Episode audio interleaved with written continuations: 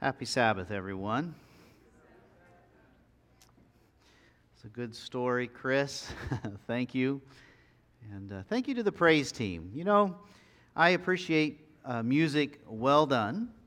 Uh, what I appreciate even more than music super well done, which they did very, very well today, but is when I can tell that those that are sharing and leading are not only worshiping in it, but when the song is uplifting, that they're happy to be doing that. And uh, so the whole praise team blessed my heart today. But I do want to say I really enjoyed watching Diana play the piano. That uh, I, I thought, man, I want to be able to do that. That sounds like she's having a really a blessed time. Well, I want to share something with you here for just a moment, and that is we have some baptisms to celebrate. Um, Jim and Shirley Leek have five sons, right? Five sons six sons. Oops, I, I won't tell you which one I was forgetting about. And, uh, but uh, six sons, and uh, not too long ago, three of their sons made good decisions to follow Jesus and demonstrated that decision through baptism. And I'm just really, really excited to, uh, to celebrate that with you for just a moment. I think one of these sons is here, and I'm going to need his help in a moment. Uh, yeah, Dylan, are you here? Yeah, that's Dylan. So, Dylan, uh, I, I probably should have warned you a little better than this, but, but come join me for just a moment, okay? On behalf of you and your brothers, come, come join me. While he's coming up, um, so Dylan, who's uh, was uh, 15, and Nathan, 20, were both baptized at Big Lake Summer Camp uh, last August, right? Uh, by Les uh, Zolbrick, who's the camp director there and we have just a couple of shots of their baptism. Uh, Dylan, that was an excellent decision, and, uh, and I'm glad that you had that. Was the water cold? A little bit, yeah. Always cold, always cold. And then uh, Dylan's brother Aaron, who's in between him and Nathan, was baptized at Portland Adventist Academy uh, by one of the Bible teachers there, Steve Lundquist, uh, last June. But because of different things and schedules, it's just been a little bit challenging to uh, find a time to kind of celebrate this. Well, two of these boys, Dylan's here, but Aaron and Nathan are away at college. And uh, I don't know if they're watching the live stream or if they'll get a chance to watch it later. But I'll just kind of look towards that camera and say, um, Aaron and Nathan, wish you were here, and we're super proud of your decision uh, to follow Jesus through baptism. So I have certificates for you. This is for you, Dylan, and, and for you. Can, you. can I trust you to deliver these to your brother? Yes. Yes, okay. And so just certificates to kind of acknowledge the moment. Uh, but before you go, I want you to, to witness something. So uh, he received the baptism by immersion, as did his brothers. But to kind of close the loop, you know, baptism is also kind of, I say, I, I want to officially be a part of this community, this Adventist faith. And so we want to demonstrate, not only for Dylan, but uh, if his brothers have a chance, his parents can kind of share this moment with them. And so we're thinking about three young men who gave their heart to Jesus, and Dylan is here with us today. And so I want him to see how proud and how much support. So, right now, if you are excited and support and say, Well done, I want you to raise every hand the Lord gave you and raise it high and wave it up here. I'll raise mine too. And, uh, and that's just our show of support to you. you. It's a good thing you have done. Can I? I want to pray with you and I want to pray for your brothers. Is that okay? All right. So, church family, let's, let's pray together. Our Father in heaven, just thank you. It would have been great if all of us could have been at those moments of baptism, but uh, that's just uh, not how it, it, rolled out. But Lord, thankful that we have just a moment to affirm and celebrate. Lord, I, uh, I want to pray for, for Dylan. As a young man, he has felt compelled to make his decision to follow you, uh, to be a part of our Christian community, the Adventist Church family. I just pray that you seal his decision even further, that you bless him with the Holy Spirit, and that you would help him to know how to journey the rest of his life in your direction. And Lord, we lift up that same prayer for, for Aaron and Nathan as well. Just praise your name for their decision as they continue their journey at college. Pray for their full blessing on their lives and that you would guide and direct them and use them for your glory.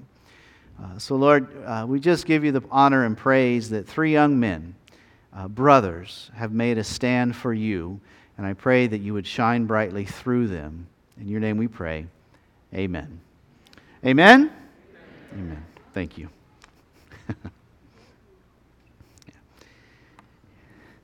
yeah, when I called Dylan up, was then when I realized I forgot to tell him I was going to call him up. So, so well done. I, uh, I thank you for that.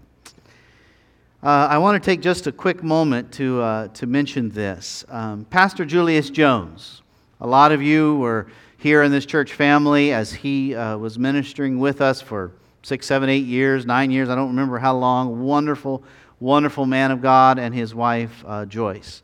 I received a text message from uh, Julius just the other day, and he's requesting prayer for his sister who um, is is, fighting cancer, and it's not going well. They're in need of a miracle. And he asked, Could you, could you please send my love to the Beaverton Church family? Tell them I miss them and ask them to pray for my sister. And also, uh, Joyce. Uh, Joyce is, her health is failing. And um, it's uh, kind of turned in a dramatic direction. Uh, it's a lot of stress on Julius's family. They love her, they're caring for her, but they're facing some hard decisions and they're soliciting prayer. And, uh, and I just wanted to make sure I faithfully relayed that prayer request. And even if you didn't know Pastor Julius, he's a brother in Christ, Joyce, a sister in Christ. Uh, I encourage you to lift them up in prayer. I'll remember them in just a moment when we pray. But before we pray about the sermon, let me just kind of set it up uh, just briefly. So, a few Sabbaths from now, on March 30th, as a church family, we're given the opportunity to come together and to celebrate and uh, engage the communion, the Lord's Supper. And in our church family, that includes both the, the service of foot washing and the partaking of the symbols of the body and the blood of Jesus, the bread and the fruit of the vine. Well, uh, Pastor Josh and I, we, we began to discuss, and we thought that it might be enriching to lead up to Sabbath, March 30th, uh, by spending some time in the sermons in the next couple of Sabbaths to just talk about that. Usually on a communion Sabbath, we have very little time, and so we're going to take this Sabbath. So, next Sabbath, Josh is actually going to take the, the opportunity to speak about the, the foot washing. What's it about? Why we do it? What does it mean? And he will unpack that for us a little more next Sabbath. But today, I want to share with you a bit of the, the history behind the meal in which Jesus gave us the remembrance symbols of his body and his blood. And that meal was known, is known as the Passover. And so I want to share a little bit about the Passover today. And we can see in, a version of the particular Passover in which Jesus instituted the communion service, the Lord's Supper, in AD 30. We can see a version of it in all four of the Gospels, but I'm just going to kind of cue in to the book of Luke. I want to share this and then we'll pray in just a moment. And so in the book of Luke, we have this moment where Jesus is celebrating the Passover. Then came the first day of unleavened bread on which the Passover lamb had to be sacrificed. And Jesus sent Peter and John, saying, Go and prepare the Passover for us so that we may eat it. And then Jesus gave some direction. They followed that direction a few verses later, and they left and found everything just as Jesus had told them, and they prepared the Passover. It was at a Passover gathering that Jesus instituted what we are going to share a few Sabbaths from now. If the communion service that Jesus gave us is built upon the foundation or the tradition and the meanings of the ancient Jewish Passover, I thought it might be enriching for us to go back and to consider some of the origins of what was the Passover. The Passover, an annual observance in the Jewish nation, it didn't just appear one day all of a sudden. It has a rich history that speaks strongly to what God has done for us. In other words, the Passover was the product of the hand of God moving over his people for generations and centuries. And I want to touch base with that history just a little bit with you today. So before we go any further, I want to invite you to pray. Our Father in heaven, Lord, uh, I just want to take a moment to lift up our brother and sister in Christ, Julius and Joyce Jones. Uh, Lord, just in our, in our gathering, I just want to take that brief moment to, to pray that you would strengthen Julius and give him every good gift he needs to continue to be that husband and father and brother. Bless his sister, bless Joyce, bless his family. Lord, um, just prop them up and give them strength and healing. And Lord, today as we open your word and we consider the, the, the story of the Passover and how that might relate to what it is that we get to do in our church family a few Sabbaths from now, just ask for your blessing, more of you, less of me. Give us ears to hear. In your name we pray. Amen. So, what I want to do is attempt to do a pretty quick sweep of Bible history, the history line that leads to the conditions or the circumstances that lend itself to the, the importance and the meaning and the power of the Passover. And just briefly, I want to start with Abraham. Abraham was a man who was righteous in the eyes of God, and, and God came and spoke to Abraham and said, Abraham, I want to enter into a covenant relationship with you. And if you'll enter into this relationship with me, your children and your children's children and your generations, I will make them my chosen people. And Abraham said, Yes, I want to be in that relationship with you, God. And indeed, God began to bless. And Abraham gave birth to Isaac, and Isaac gave birth to Jacob and Jacob had 12 sons. On one occasion, when Jacob had left his home country and he was coming back home, before he crossed the river back into his home land of his heritage, he wrestled with the angel of the Lord. And in that wrestling, he says, Bless me of the angel of the Lord. And in that blessing moment, Jacob was given another name. His name was Israel.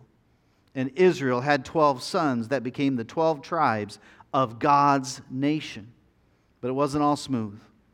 Ten of Jacob's sons sold one of their brothers into slavery, his name, Joseph. They hated Joseph because Joseph held such high favor in their father's experience. Their father Jacob cherished Joseph more than the rest, and they hated him for that out of jealousy and envy. And so they sold their brother Joseph into slavery. Well, even in that journey of slavery, Joseph perseveres in faithfulness to God. And in the trial, God prospers Joseph under his mighty hand. Joseph found himself in Potiphar's house, and God prospered him. But that came crashing down, and Joseph is in prison. Even in prison, God prospers Joseph. And then eventually, out of prison, Joseph is released and right into the very courts of Pharaoh. Joseph was called before Pharaoh, the king of Egypt, to interpret a dream that concerned feast and famine. And Joseph, under the hand of God, interpreted that dream with such wisdom and such in a profound way that Pharaoh himself, king of Egypt, discerned in Joseph the, the evidence of God. And he said, Joseph, I'm going to prosper you. I'm going to appoint you as second in command of all of Egypt. You will be the one to lead my people during the seven years of abundance so that we might be able to survive and thrive during the seven years of famine that would follow. God prospered Joseph. And indeed, the seven years of famine came. And while Joseph was leading the Egyptians in, in, um, in through that famine experience back in his home country, Jacob, Israel, and Jacob's sons and their wives and their children, they were suffering under the severe conditions of the famine. And so there came a day where Jacob said to his sons, Go to Egypt and buy food, unknowingly sending them to Joseph, the son he thought long dead, to go buy food from. Well, the brothers come, and Joseph recognizes them. Here he is, second in command of Egypt, and he recognizes his brothers, but they don't recognize him. And so he tests them and then there came a moment where Joseph reveals himself to them. And then, in a very gracious and loving way, Joseph reunites with them, saying, What you did to harm me, God meant for good. All is forgiven. Come, my brothers. And then Joseph does something that's pretty phenomenal. That is the very bedrock of where the story of Passover begins. Joseph does more than just send food home to his father and his brothers and their children and families. Joseph brings his father Jacob and his 11 brothers to Egypt from Canaan. And they come as Pharaoh's honored guests. And as they arrive, they are a, a nomadic people that are shepherds by trade, if you will. And so Pharaoh points to them Let your family, Joseph, reside in the land of Goshen. Let them be shepherds. And that's what happened for, for generations to come. They were blessed under the hand of God. And the children of Abraham began to grow and expand and become a larger and larger population. But they were not destined to remain in Egypt. As Joseph lie dying. Joseph spoke some final words and he reminded his brothers that they were not to remain in Egypt forever. In Genesis 50, we're given those words. Joseph said to his brothers, I am about to die, but God will surely take care of you and bring you up from this land, Egypt, to the land which he promised on oath to Abraham, to Isaac, and to Jacob. They were not to remain in Egypt but that day was not imminent, it was still a long way off. But then the story shifts dramatically. There they were, living in Egypt because of the hand of God and the prospering of Joseph and the preservation during the famine. They found a place to reside. But then the Pharaoh that favored Joseph, he dies, and a new Pharaoh was installed. And don't miss sight of this Egypt had many gods. Pharaoh the main God, the prominent God, the visible God of their nation. Pharaoh, not just a king, but a God among men in the eyes of the Egyptians. And so a new Pharaoh was installed as the God of Egypt. And the Bible simply says, and a new king arose over Egypt who did not know Joseph. Under this Pharaoh, the Israelites, or as it's written in the Exodus story, the Hebrews, increasingly lost favor, lost the status of honored guest, and began to move towards being slaves. Pharaoh began to become fearful because the Israelites were increasing in population under the blessing of God. And his answer to how do we control this population and maintain our power, the answer, in his opinion, was to yield power over them through enslavement. Bible tells us it went this way. Now a new king arose over Egypt who did not know Joseph. And Pharaoh said to his people, the Egyptians, Behold, the people of the sons of Israel are more and mightier than we. Come, let us deal wisely with them, or else they will multiply. And in the event of war, they will also join themselves to those who hate us and fight against us and depart from the land. So they appointed taskmasters over the Hebrews to afflict them with hard labor, and they built for Pharaoh storage cities, Pithom and Ramses. In an effort to solve this threat of the growing population of the Hebrew nation, the first step was to enslave them, to put the foot of power on their throats. But they kept growing, they kept expanding, they became bigger and bigger and bigger. And so Pharaoh took other drastic measures. In an effort to solve this threat of the Hebrew population problem, Pharaoh attempted to strategically execute the sons of the Hebrews, the sons of God's nation. Pharaoh set the lines of the war. Don't miss this. Pharaoh, the supreme god of the Egyptians, targeted the sons of Israel, the people of the living God of heaven. It was Pharaoh who drew the nature of the battle. It was Pharaoh who set the lines of what this war would be about. I am the God of Egypt. We have sons in our nation. He is the, they are the Israelites. They have their own God, and they have sons in their nation. And look what his first attempt was. But the more they afflicted them, the more they multiplied, and the more they spread out, so that they were in dread of the sons of Israel. The Egyptians compelled the sons of Israel to labor rigorously, and they made their lives very, very difficult. And then they sought to take the life, and this was the first plan. The king of Egypt, Pharaoh, spoke to the Hebrew midwives, one of whom was Shiphrah, and the other was Puah. And he said to these midwives and other midwives, When you are helping the Hebrew women give birth, and you see them upon the birth stool, if it is a son, then you shall put that son, that boy, to death. But if it is a daughter, then she shall live. But the midwives feared God and did not do as the king of Egypt had commanded them, but let the boys live.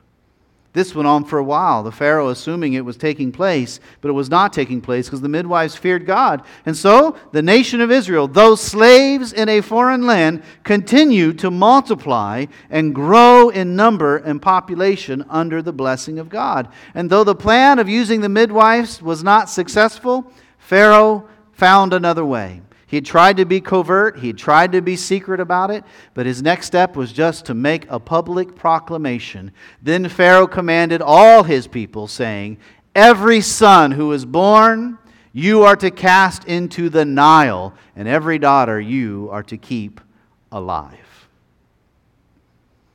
Out there, if a baby is born among the Hebrew nation, he is to be thrown into the crocodile infested Nile river as a sacrifice to the gods of the river.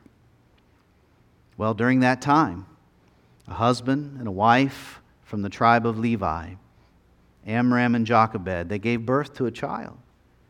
Under this new law that was requiring the killing of the Hebrew boys, they brought into this world, and, and the, the baby was delivered, and it was a boy. They hid him for three months. But then they could no longer conceal this baby boy. And they were in a real bind because if they were caught, they could lose their other two children, Miriam and Aaron. And so Jochebed, imagine the heart of a mother, Jochebed, she, she makes a little ark out of reeds and she seals it with pitch to waterproof it. She places her baby boy in the basket and she pushes him into the Nile. In a way, keeping the law of the land, in a way, trying to find a way around it, pushed him into the night.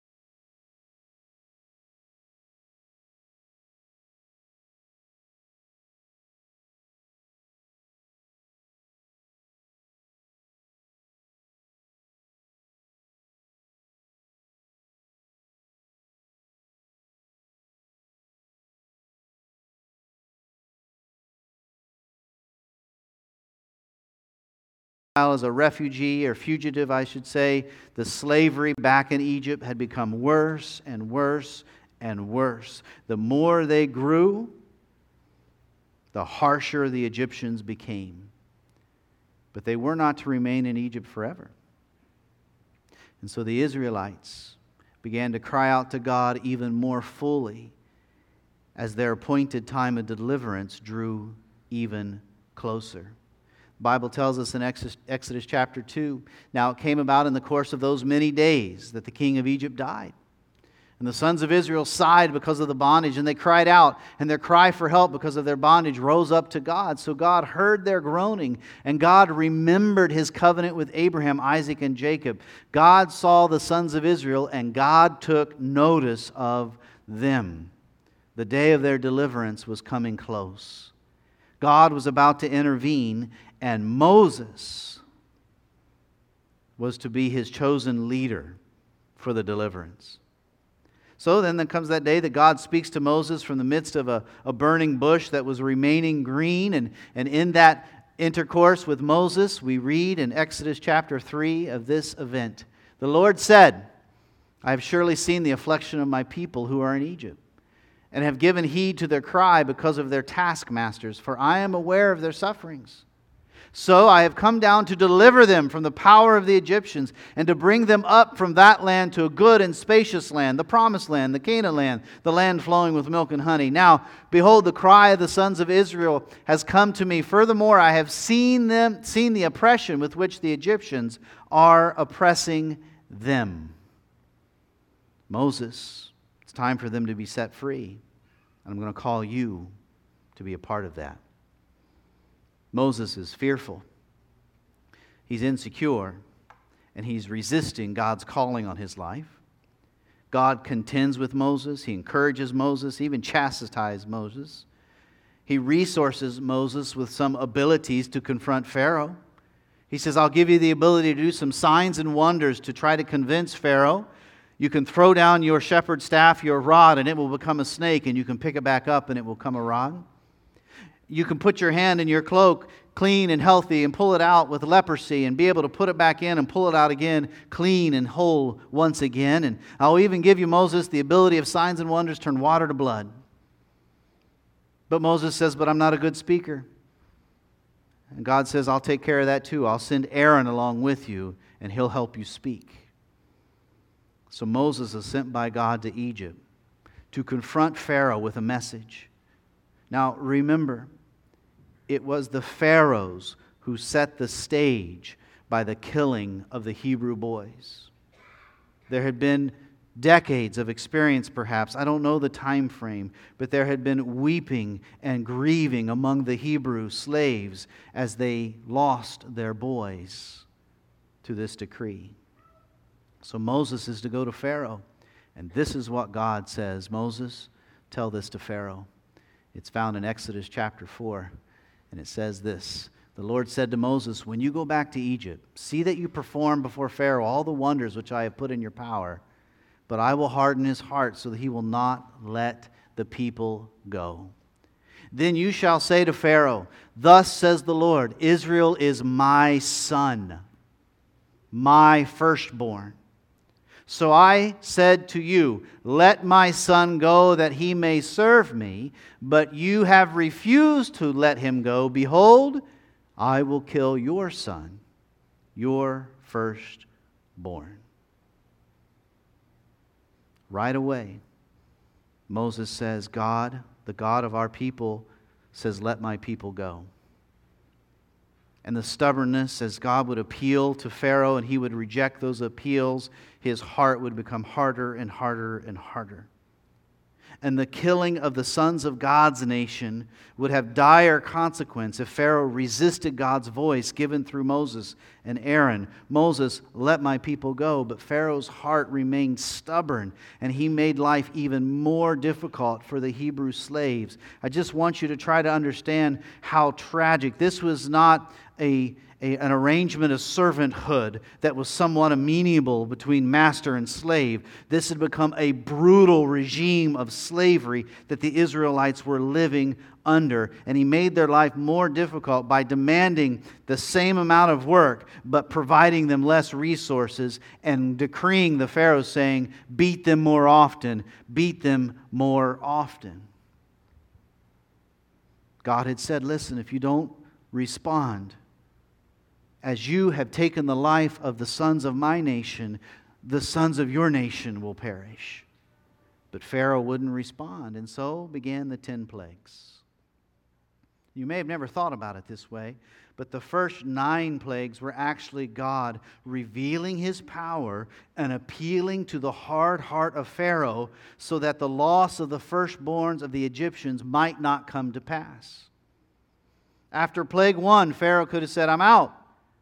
And the tenth plague would not have happened. The same with 2, 3, 4, 5, 6, 7, 8, and 9. But each appeal to the heart of Pharaoh the Nile River turning the blood, the, the frogs, the lice, the flies, the disease on livestock, the boils, the hail, the locusts, and the darkness. Each one of those appeals to the heart of Pharaoh, he became harder and harder and harder as he rejected the warnings, rejected the signs, rejected the calling to be obedient to the God of heaven. Therefore, the initial warning of the death of the Egyptians' firstborn sons became imminent. It's the 10th plague. The Bible says in Exodus 11 Now the Lord said to Moses, One more plague I will bring on Pharaoh and on Egypt. After that, Pharaoh will let you go from here. When he lets you go, he will surely drive you out from here completely. Moses said to Pharaoh, Thus says the Lord, about midnight, about midnight, this is what the Lord says about midnight, I'm going to go out into the midst of Egypt, and all the firstborn in the land of Egypt shall die. From the firstborn of the Pharaoh who sits on his throne, even to the firstborn of the slave girl who is behind the millstones, all the firstborn of the cattle as well. Moreover, there shall be a great cry in the land of Egypt, such as there has not been before, and such as shall never be again. There had been great crying in the land of Egypt, but it was coming from the Hebrew mothers and fathers and brothers and sisters as they saw the baby boys perish. And God is now saying to Pharaoh at midnight, What you have reaped you will, uh, what you have sown, you will now reap. All this history matters because it shows just how much the hand of God had moved among his people in the history of his people that led to that night, that moment, that night of the 10th plague, that night of their exodus and their deliverance, that night where the Passover was established. And here's how it happened Moses had told Pharaoh, This is what will be. Moses was then instructed to instruct the Israelites what they must do to ensure that the 10th plague, the plague of death, if you will, would pass over them. And the instructions were as such Speak to all the congregation of Israel, saying, On the 10th of this month, they are each to take a lamb for themselves, according to their father's households, a lamb for each household. And now, if the household is too small for a lamb, then he and a neighbor nearest can kind of come together according to their number of persons. And according to what each man should eat, you are to divide the lamb. So on the tenth day of this month, you are to select this lamb. Your lamb shall be unblemished, male, a year old. You may take it from sheep or from goats. You shall keep it until the 14th day of the same month. That's the day of Passover. Then the whole assembly of the congregation of Israel is to sacrifice, to kill that precious little lamb at twilight. Moreover, they shall take some of the blood and put it on the doorposts and on the lintel of the houses in which they eat. They shall eat the flesh that same night, roasted with fire, and they shall eat it with unleavened bread and with bitter herbs. Now, you shall eat it in this manner with your loins girded and your sandals on your feet and your staff in your hand, and you shall eat it in haste. It is the Lord's Passover. They were to select a perfect sacrifice, a lamb. And at the appointed moment, they were to sacrifice that lamb and, and catch some of the blood, and the blood would be applied to the doorpost and to the header. And then by fire, they were to roast that lamb and consume it and along with that lamb, they were to eat unleavened bread. Unleavened because there was no time to let it rise. Don't put the leaven in it. There's no time for that. You're about to be set free. They ate bitter herbs along with that bread because the bitter herbs were symbolic of the bitterness of their slavery. And they were to eat it standing up because your deliverance is happening right now, tonight. And so that moment came. In Exodus 12, 12 to 13, for I will go through the land of Egypt on that night, and will strike down all the firstborn in the land of Egypt, both man and beast. And against all the gods of Egypt I will execute judgments. I am the Lord. the blood. The blood shall be a sign for you on the houses where you live. And when I see the blood, I will pass over you, and no plague will befall you to destroy you when I strike the land of Egypt. Lamb sacrificed, blood applied, so that the plague of death would pass over. And what's interesting is this is even before the actual experience took place, God provided instructions that they were to continue to eat this meal yearly as a memorial that they might remember who delivered them from bondage. The deliverance hadn't happened yet, but the promise of the Lord was sure. And so he says, Do this in remembrance of me. It says it in the next verse. Now, this day will be a memorial to you, and you shall celebrate as a feast to the Lord throughout your generations, and you are to celebrate it as a permanent ordinance. You shall observe the feast of unleavened bread. For on this very day I brought you out, uh, your host, out of the land of Egypt. Therefore, you shall observe this day throughout your generations as a permanent ordinance. Continues. Uh, not continue yet. So the Israelites began to do that. Faithfully, they followed the guidance that was given for Moses for that night and in remembrance for generations to come.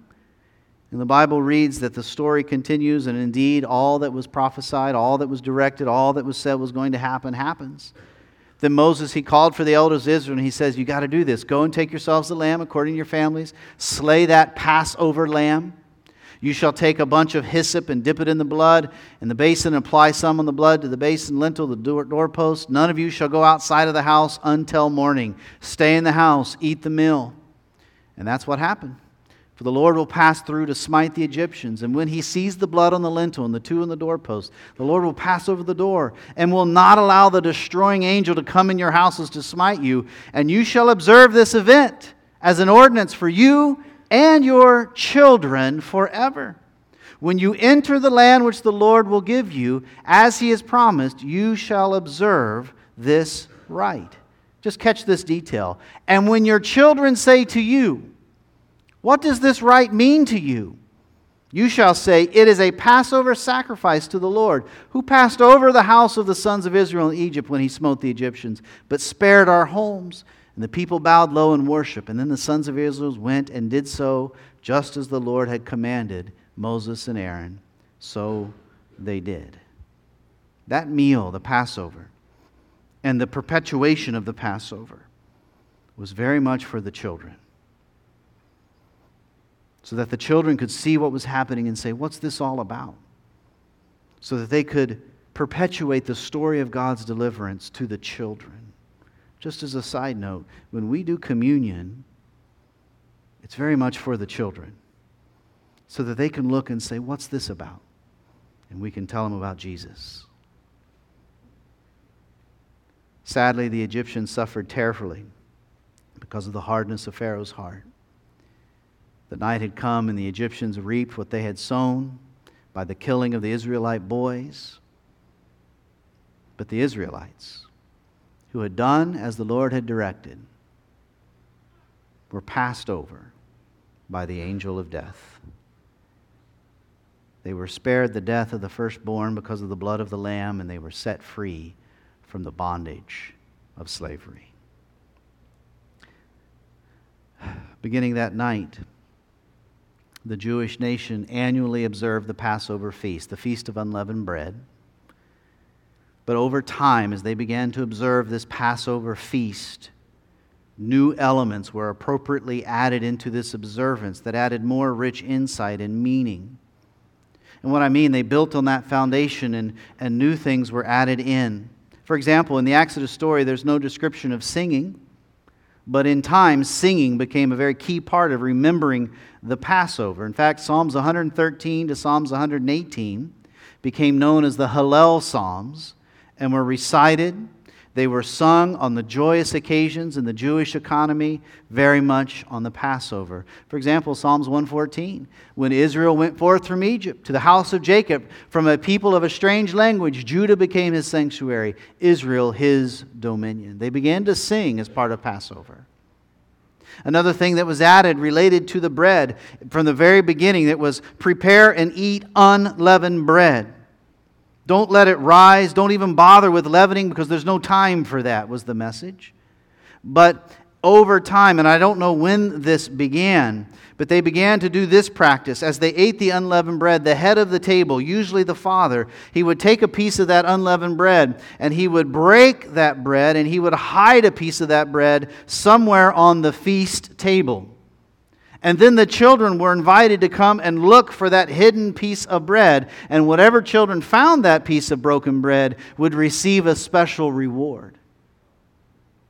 And what they were attempting to insert into the Passover was a symbol that the bread represented the Messiah who is to come from their perspective. And all of Israel hoped to discover that he would be revealed like a child finding that bread on the table and to receive the reward of the Messiah. They added that in. Another thing they added in is originally there was no drink involved in the Passover that night in Egypt as they exodus. But over time, wine that was from red grapes was introduced to kind of bring symbol of the lamb's blood that was on the doorpost that signaled that death would be passed over that home. And at some point in the tradition developed, and I don't really know where, but at some point in this history of keeping the Passover, between then and the time of Jesus, it became customary to, to pour four glasses of wine and the four glasses of wine were meant to be consumed and shared with the gathering. And, and why four? Well, some say it ties to the four expressions of redemption in Exodus chapter 6. But more interesting than the four is this the most interesting is that there was a fifth cup. A fifth cup would be set on the table and it would be poured, but not to be consumed. And when the head of the household would, would pour that cup, that cup was known as Elijah's cup. The father would pour this fifth cup, and then he would rise from the table and he would go and open the door of the house to symbolically invite Elijah to come in and to partake of that fifth cup. Now, that may sound strange to us, but remember this their hopes were that the prophet Elijah, who was taken to heaven without seeing death in a fiery chariot, they had hoped as a people of God that Elijah would appear to be the forerunner of the Messiah. They had longed for either Elijah himself to reappear or for one to come in the power of Elijah to reveal the Messiah. And so they would pour a fifth cup and say, Don't drink that one. That's Elijah's cup. That represents our hope that the one who will pave the way for the Messiah will come and open the door. Maybe Elijah will come in tonight. And by the time we reach Luke chapter 22, in AD 30, the Jews had for 1,400 years faithfully observed the Passover in remembrance of the deliverance. And at some point, they added some elements that would put in there their faith of anticipation of a Messiah who would bring ultimate deliverance. And by the way, by the time we arrive at Luke chapter 22 and AD 30, the disciples had celebrated probably two Passovers with Jesus that had happened just like they had happened for 1,400 years. But 1,400 years later, and all of Jerusalem was active in Passover preparations.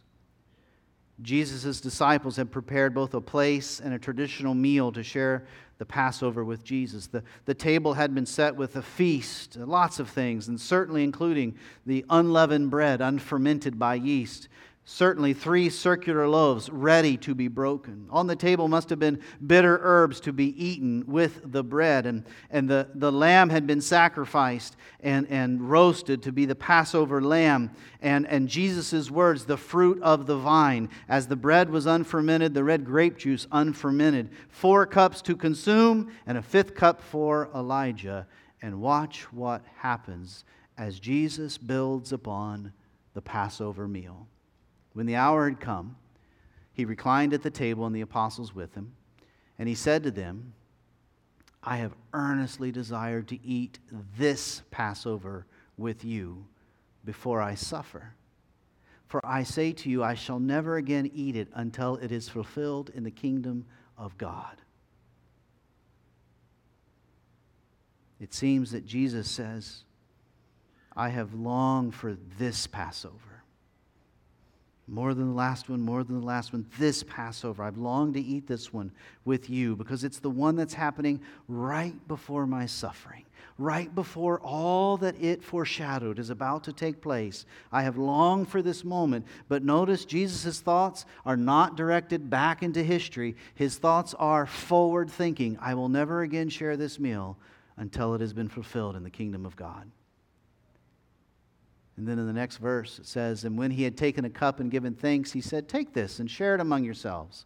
For I say to you, I will not drink of the fruit of the vine from now on until the kingdom of God comes. Again, this is likely the four cups that were meant to be shared as just part of that general meal. And, and yes, the, the wine in the cups, the fruit of the vine, red in color, representing that blood of the sacrificed lamb. But again, Jesus' thoughts are not backwards, they're forwards right now. And then something different happens.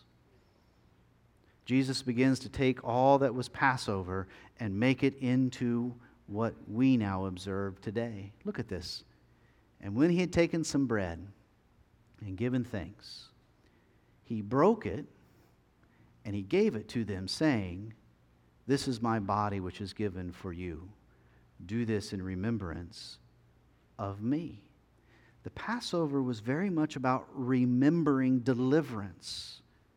And now Jesus is doing the same thing. He's saying it's just going to be a little different. It's still about remembering, but now it's remembering me. But notice what happens different. Jesus, as the head of the table, he comes to the moment that he'd probably done before, and he breaks the bread.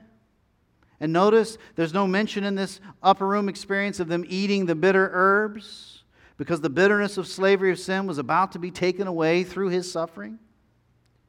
But he picks up this bread and he breaks it, but he doesn't hide a piece according to the custom. That idea of hide a piece so that the children may find it and reveal the Messiah, he doesn't do that. He breaks it and distributes it. Perhaps meaning he's saying the Messiah is no longer hidden. Jesus, the Messiah. It's me. I am revealed. And then he shifted the meaning of the bread to the idea of take part in the Messiah, the bread of life. I am here. I am not hidden. And I am soon to suffer. So eat this bread and do it after my suffering in remembrance of me. The Passover bread was a memory of the deliverance of, from Egyptian slavery, and now Jesus' supper, the bread, is a memory of his bodily sacrifice that delivers us from sin. Now remember, he's already passed a cup and say, hey, yeah, here, take this cup. I've had a blessing. Enjoy it. Drink it. But in verse 20, and in the same way, he took the cup after they had eaten, saying, This cup which is poured out for you is the new covenant in my blood. He'd already shared the fruit of the vine of the four cups. So, very likely, this cup in verse 20 was Elijah's cup. That cup that had been poured for centuries, but never to be drank, never to be consumed. That cup that had been poured probably twice before with Jesus and the disciples, but not consumed. But on this occasion, Jesus picks that cup up. And instead of going to open the door for Elijah, he says, Here, drink from this cup. He was showing them that this was the last Passover meal as it has been, because its symbolism had been fulfilled. Elijah's mission has come in the person of John the Baptist, who cleared the way for Jesus, the Messiah the Messiah had come, and it was He, Jesus. He says, Tonight is the night that all of this is fulfilled. Drink the cup and do it in remembrance of me. And so, Jesus, soon to fulfill the symbol of a sacrificed lamb's blood, he, he points forward by giving it new meaning. This blood is my new covenant that is shed for you. He identifies himself as a sacrificial lamb who's about to suffer. And through his shed blood applied to the life there can be deliverance from slavery to sin and death. Drinking the Elijah cup must have been loaded with a sense of meaning. Can you imagine? Their whole life they have done Passover, never allowed to touch that cup, and now Jesus is saying, Drink it. Something was happening, something different. In time, I believe they would come to realize that Jesus was truly the Messiah, the Son of the living God. And maybe they even realized that by Jesus saying, Drink the cup of Elijah, that they were receiving the call of Elijah to proclaim the coming of the Lord. In the parallel gospel accounts, both Matthew and Mark were told that Jesus closed the Passover meal, now renewed with fresh meaning, and they sang a hymn together. And maybe it was Psalms 117, and in praise the Lord all nations. Laud him, all peoples, for his loving kindness is great towards us, and the truth of the Lord is everlasting. Praise the Lord. We need to close just briefly.